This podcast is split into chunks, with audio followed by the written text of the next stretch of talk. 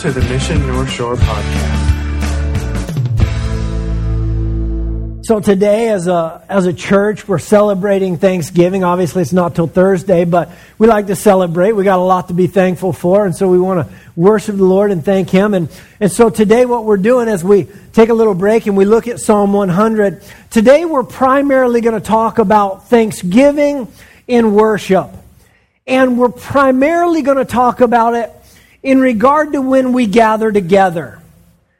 I'm talking about this morning primarily musical worship or worship in song as we gather together as a church, as we have just done. And inevitably someone is thinking, as I say, we're going to talk about worship in song. Inevitably somebody is thinking, or somebody's going to say, look, there's other very important forms of worship beyond song. And that's very, very, very true. Worship is not restricted to music. There's people that worship the Lord with their serving. 6:30 this morning, there's a whole crew of guys that showed up here to set up all of this stuff, and they're doing it unto the Lord. No, you guys don't even know who they are, most of you. And they're just doing it unto the Lord. That's a form of worship. We know people that go out and do benevolence and care for people and take food to people. That's a form of worship because they're not doing it for recognition. They're just doing it to the Lord. We have people that do artwork as a form of worship unto the Lord. Pretty much anything that you do solely for Him, with your heart lifted to Him, can be a form of worship. But our main goal for today is that we're going to talk about congregational worship and worship when we gather. And one of the main reasons that we're going to talk about that and spend the time on it today is that worship in song and worship with music is a huge subject of the Bible. Huge subject. We, the church, didn't invent this. It wasn't as if one day in church history some guys were sitting around going like, you know what'll liven up this whole church thing? We should sing a few songs. That's not what happened. We are exhorted throughout the whole of Scripture, over and over in God's Word, to come to Him in song and worship and shout joyfully with psalms and praises. Let me just give you a few and then we'll get into our text. Psalm 95. Oh, come let us sing for joy to the Lord. Let us shout joyfully to the rock of our salvation. Psalm 96. Sing to the Lord a new song. Sing to the Lord all the earth. Sing to the Lord. Bless His name. Proclaim good tidings of His salvation from day to day. Psalm 47. Sing praises to God. Sing praises. Sing praises to our King. Sing praises. For God is the King of all the earth. Sing praises with a skillful psalm. God reigns over the nations. God sits on His holy throne. Psalm 98. Oh, sing to the Lord a new song, for He has done wonderful things. His right hand and His holy arm has gained victory for Him. Psalm 98:4 says, shout joyfully to the Lord, all the earth. Break forth and sing for joy and sing praises. Sing praises to the Lord with the lyre and the sounds of melody, with the trumpet and the sounds of the horn. Shout joyfully before the King, our Lord. And so one of the things that we see, and that's just a really small section. If you've ever read through the Psalms and even other places, you see that musical worship is a huge part of what God has directed us to do as His redeemed. Even within the Levites, those that served as priests in the temple, there was an entire family that was set aside to just do the music for the temple and the temple service. And you can't read throughout Scripture without seeing that. That musical worship and song is such an important part of our worship. So let's get into our text now as we've started to kind of build that idea. Psalm 100 verse 1. Shout joyfully to the Lord all the earth. Serve the Lord with gladness. Come before Him with joyful singing. Know that the Lord Himself is God. It is He who has made us and not we ourselves. We are His people and the sheep of His pasture. Enter His gates with thanksgiving and His courts with praises. Give thanks to Him and bless His name, for the Lord is good. His loving kindness is everlasting and His faithfulness to all generations.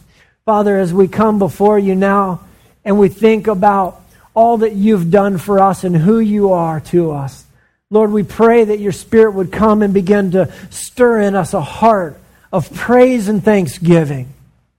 Lord, bring to our remembrance what you've saved us from and how good you've been to us. Lord, give us a glimpse, maybe even further than we've ever known, of who you are.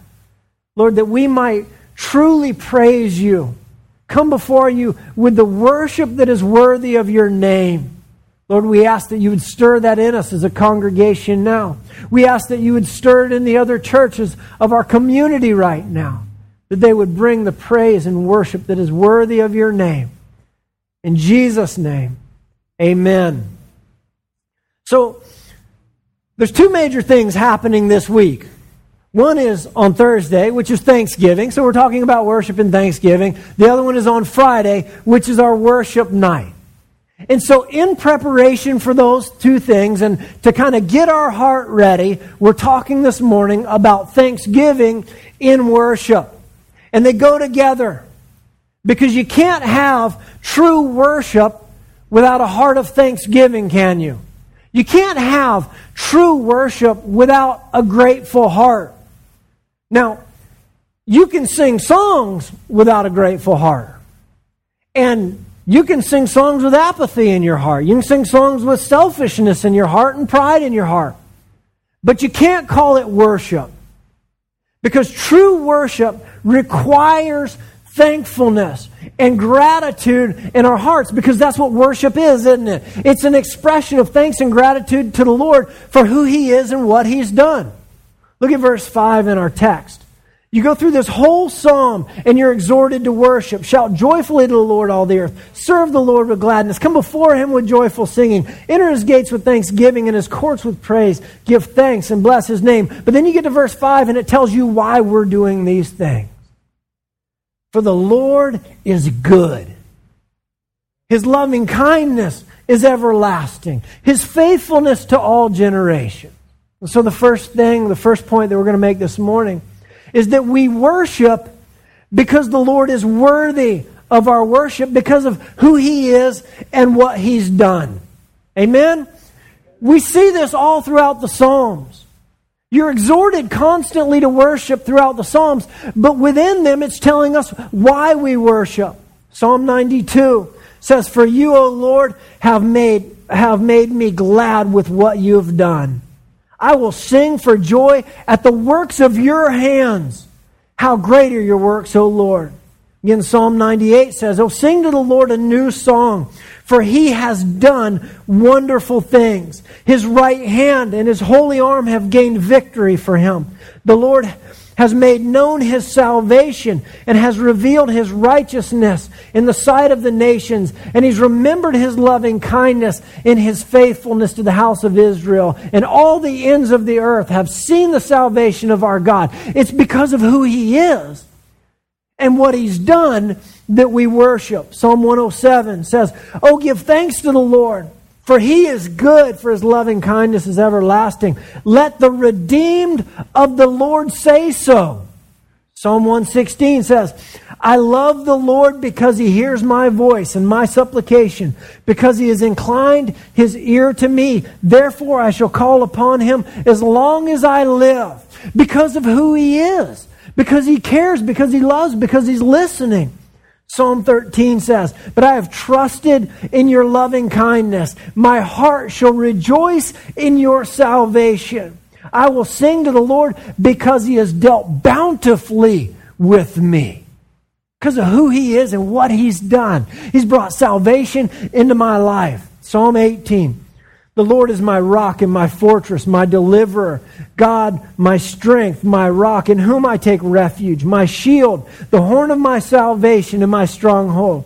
I will call upon Him who is worthy to be praised." Psalm 27, "The Lord is my light and my salvation. Whom shall I fear? The Lord is my defense of my life. Whom shall I dread?"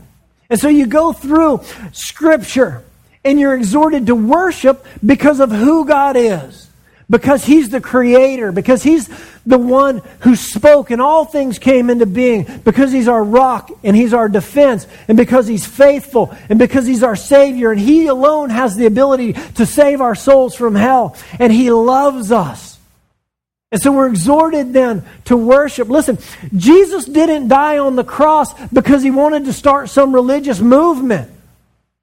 He died on the cross because He is good, because He is love, because it's His very nature, because He loved us. For God so loved the world that He gave His only begotten Son, that whoever believes in Him will have eternal life. For God so loved. For God did not send His Son into the world to judge the world, but the world might be saved through Him, because it's His nature. We worship because of who He is.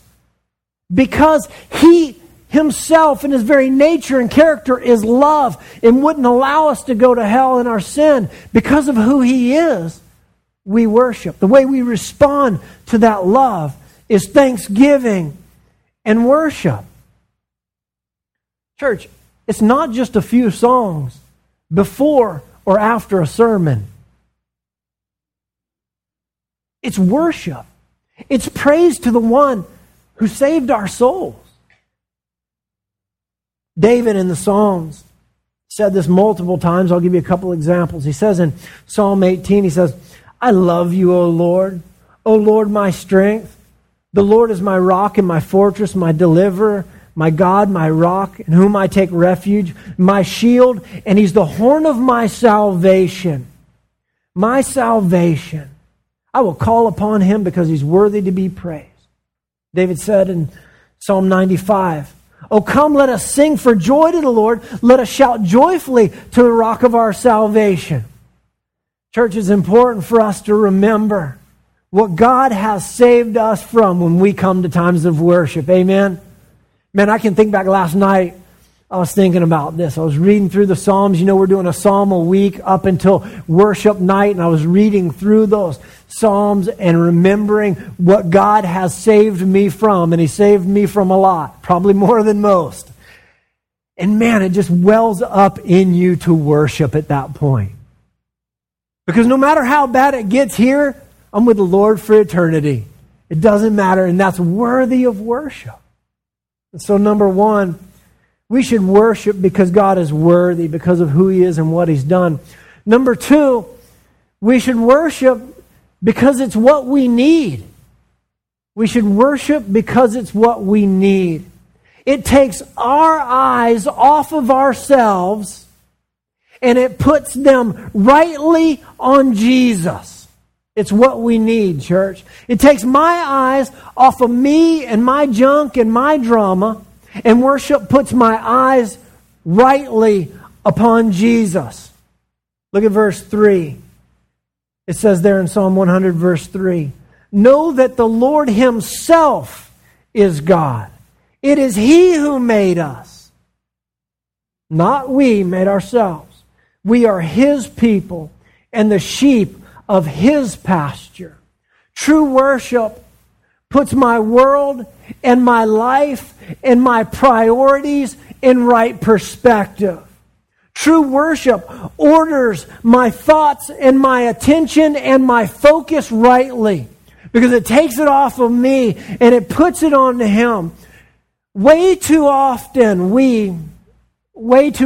I make things way too much about myself.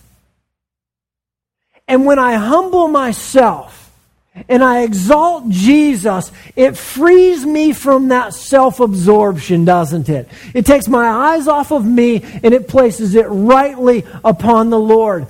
And it channels and orders my thoughts and my attention and my focus rightly.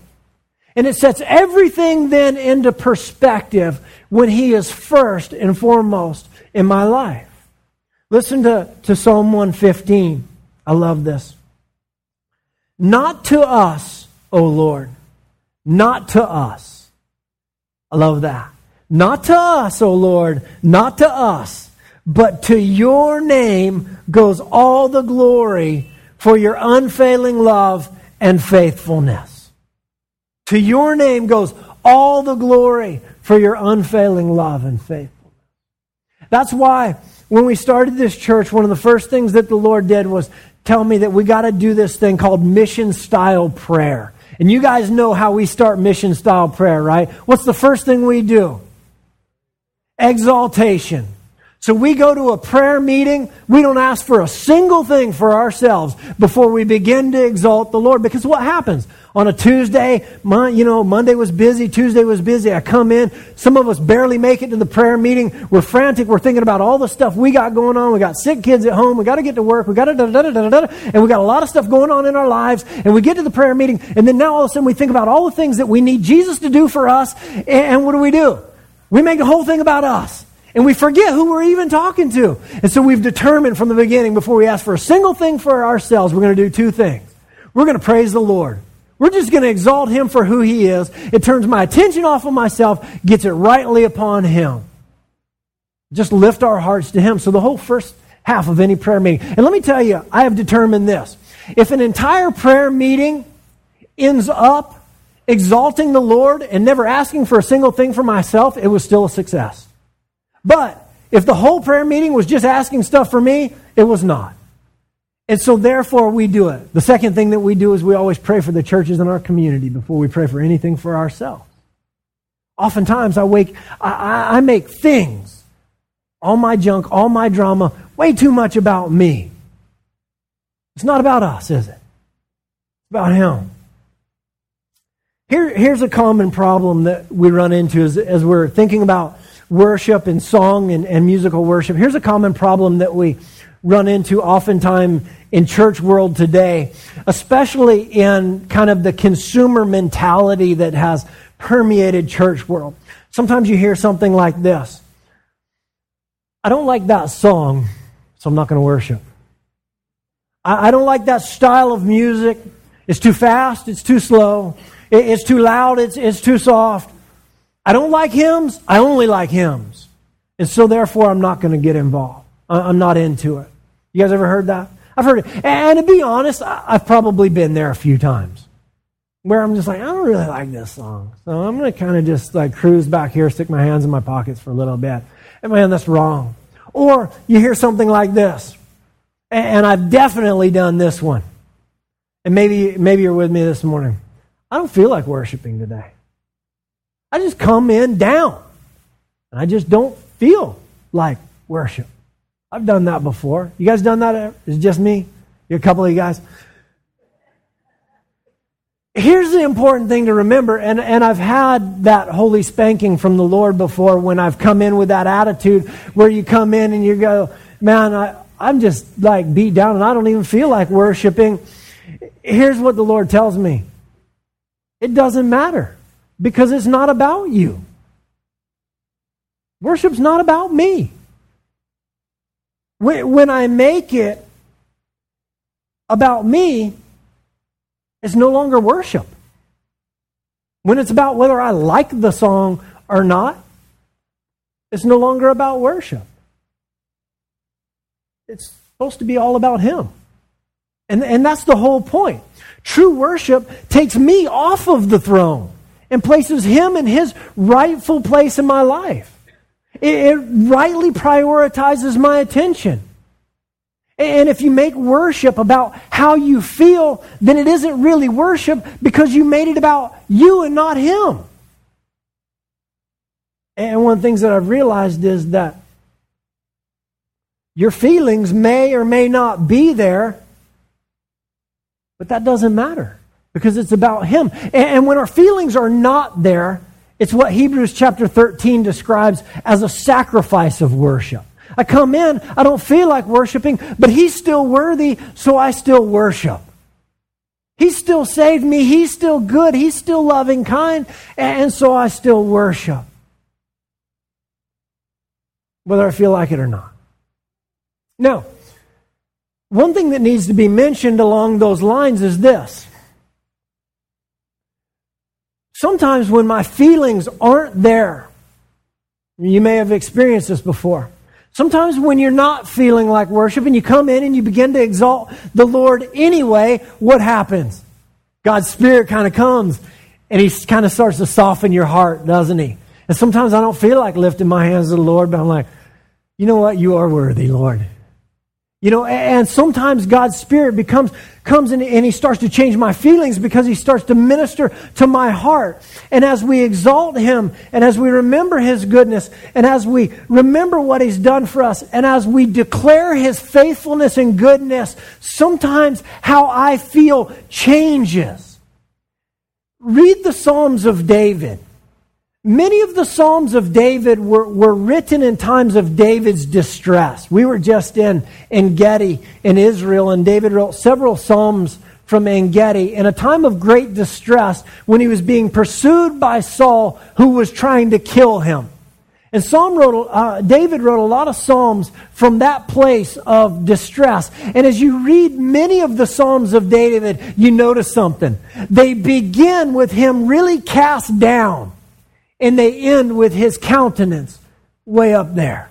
And they begin like, Lord, I don't even know if you're there. Lord, are you with me? My enemies are encamped against me. My soul is thrown down. My soul is cast down. I'm in a bad way. I feel horrible. And then somewhere in the middle of the psalm, you start hearing things like this.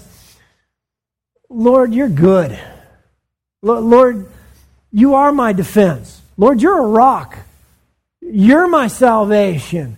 And then by the end of the psalm, what do you get? Lord, I praise you for your goodness and your amazing and your loving kindness to all generations. And so you read through the Psalms of David and you see that God does that in our hearts as we begin to come to Him and as we begin to praise Him. And so number one, we worship because He's worthy. Number two, we worship because it's what we need.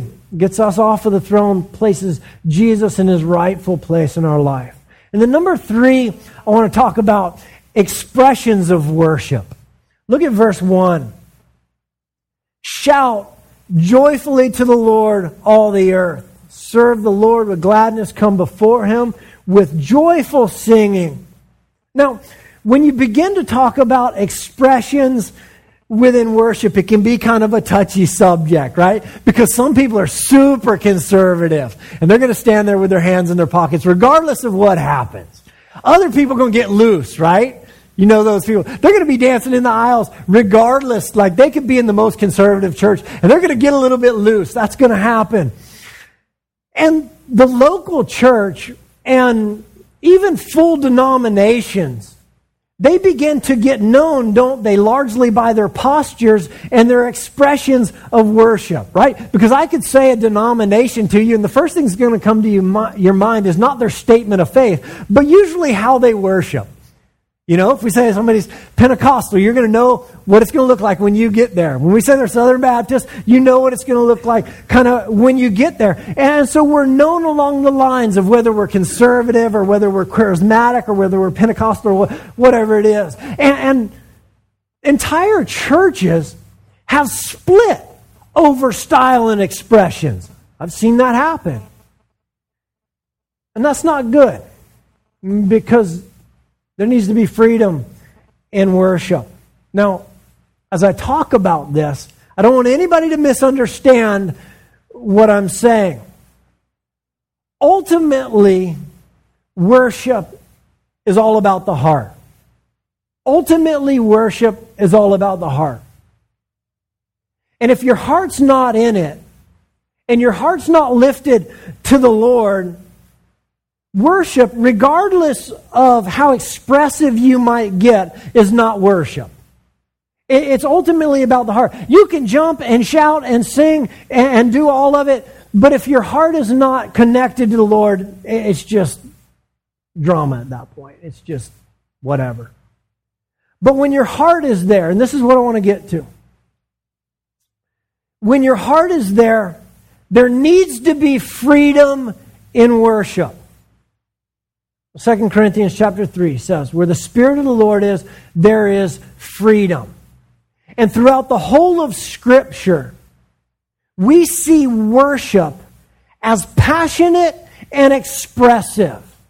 Throughout the whole of Scripture, we see worship as passionate and descriptive. And so some of you conservatives are getting a little bit squirmy right now. I know that.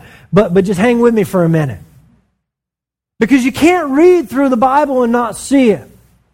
You can't read through the Psalms where we're exhorted and even challenged to be passionate and expressive in worship. Look at verse 1. Shout joyfully to the Lord, all the earth. You look at other scriptures, Psalm 95, it says, come, let us sing for joy to the Lord. Shout joyfully to the rock of our salvation. Let us come into his presence with thanksgiving. Let us shout, again, joyfully to the Lord with a psalm. Come, let us worship and bow down, another expression, and kneel before the Lord our Maker. Expressions in worship, shouting, singing, kneeling, bowing. Psalm 47 says, come everyone, clap your hands, shout to God with joyful praise. For God, the Lord Most High, is awesome. He is the King over all the earth. Psalm 98 says, shout to the Lord, all the earth. Break out with praises and sing for joy. Sing your praises to the Lord with the harp and with a melodious song. Psalm 149 says, let them praise his name with dancing. That's going to mess with some people right there. Let them praise his name with dancing, and let them sing praises with a tremble and with the lyre. Psalm 150. Praise his name with the trumpet sound. Praise his name with the harp and the lyre. Praise him with tremble and with dancing. Praise him with the stringed instrument and the pipes. Psalm 63. Because your loving kindness is better than life, my lips will praise you. So I will bless you as long as I live, and I will lift my hands in your name. Psalm 134. Lift your hands in the sanctuary and bless the Lord. And so worship throughout the whole of Scripture is expressions. That's not even a word. It is an expression of what's going on in our hearts, isn't it? Worship is to be an expression of what's going on in our hearts. So if that's true, it's okay for it to be passionate, isn't it? If we're passionate about the Lord, it's okay for our worship to be passionate. In Scripture, we're exhorted to be expressive in worship. It says to sing and even shout and to kneel and to bow and, dare I say, even to dance. Guys, it's in the Bible. I didn't write it. Listen, in 2 Samuel chapter 6, when the Ark of the Covenant was being brought into Jerusalem, King David danced with all of his might before the Lord in his underwear.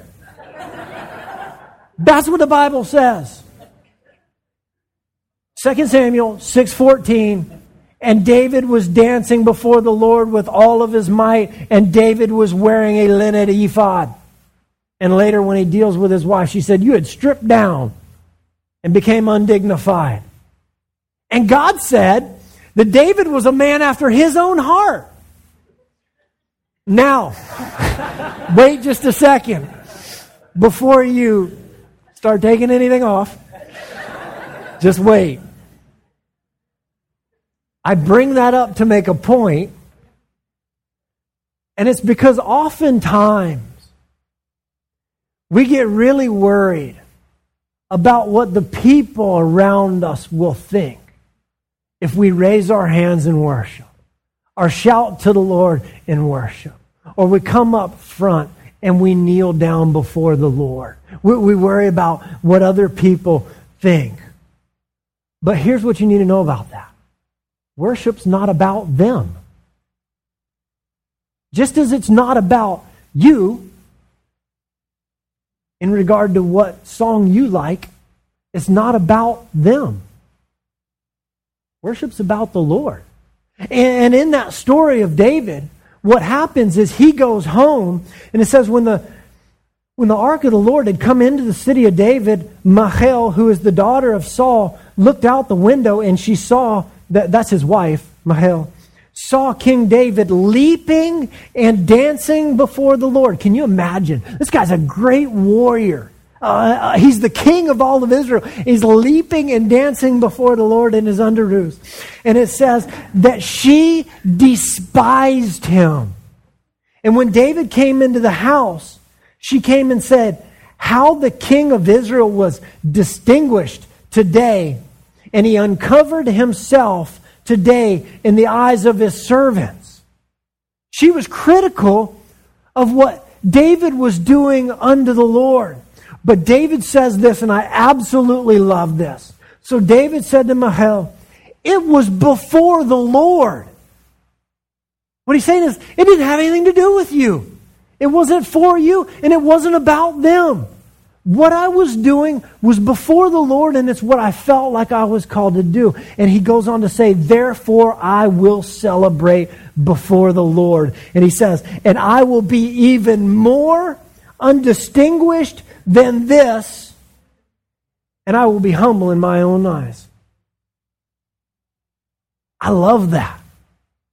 In the sense that David wasn't being arrogant, but he was rightly directing Mahal's attention to the fact that that worship that he was doing out there before the Ark of the Covenant, that didn't have anything to do with her. It was all about him and the Lord. And he felt that that was the expression that was due at that time. And the Lord knew his heart. And his wife, the Lord made barren after that because she's so critical of David and his expression and celebrating before the Lord. So, the point of all of that is this. It's okay, and it's even very, very biblical for worship to be expressive and passionate. Someone once said, and I can't remember who said it, but they said, the church is to be a theater of God's glory on display for the world to see. The church is to be a theater of God's glory. When we're in God's presence and giving glory to the Lord, and somebody comes and watches, what is that to look like? Jesus said, you're the light of the world. A city set on a hill cannot be hidden. And so if people look into the church at the redeemed of the Lord, what should they see? Maybe passion? If worship is an expression of what's going on in my heart, what should it look like? Maybe passion?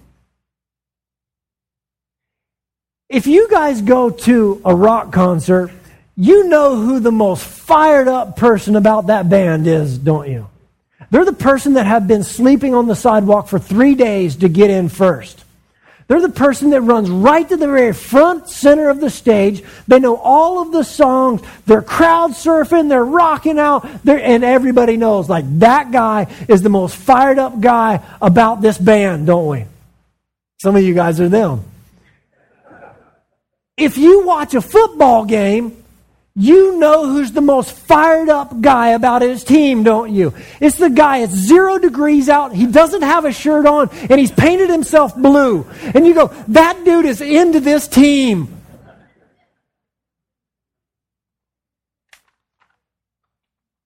If people are looking into the church at the redeemed of the Lord, what should they see? If worship is an expression of what's going on in my heart, what should it look like? Jim Cimbala, in his book, Fresh Wind, Fresh Fire, which is one of my favorite books, you guys know that, said something very simple, but I believe very, very profound, when he said, God will manifest himself in direct proportion to our passion for him.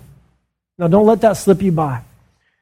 God will manifest himself in direct proportion to our passion for him. And guys, that is just straight up biblical.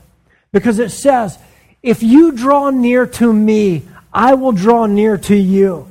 In 2 Chronicles chapter 15, in Zechariah chapter 1, in Malachi chapter 3, in James chapter 4, God says that if you draw near to me, I will draw near to you. And God will manifest himself in direct proportion to our passion for him. Jesus, when he met with the woman at the well in John chapter 4, said that the Father seeks those who are true worshipers of him. Church, we were not meant to just show up. You guys know that? We were created for worship. We were not meant just to show up.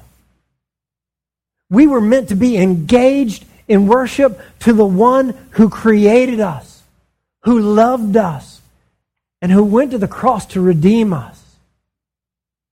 So what should worship look like among the redeemed of the Lord? Let's pray. Father, as we come and we think about all that we have to be thankful for this week, first and foremost, Jesus, and that He came to pay my price for my sin. Lord, we pray that right now You would cultivate in us this spirit of worship like never before. That we would be abandoned in Your presence. That we would move to the beat of Your drum alone, that we would truly come and say, as David says, it was before the Lord. Lord, we lift our hearts to You. We ask for time. We ask forgiveness, Lord. We repent of times where we haven't worshiped You for all that You are and all that You've done. Where we've been apathetic in Your presence, Lord, I ask forgiveness for myself. Lord, we ask right now as we come and we celebrate You in this second set of worship, that You would be glorified, You'd be enthroned upon our praises, that Your Spirit would fall here like it's never fell before, and we would be completely abandoned in Your presence and experience You like we've never experienced. In Jesus' name, amen. If you'd like to know more about our ministry here at The Mission, visit us online at www.themissionnorthshore.org. Thanks for listening, and God bless.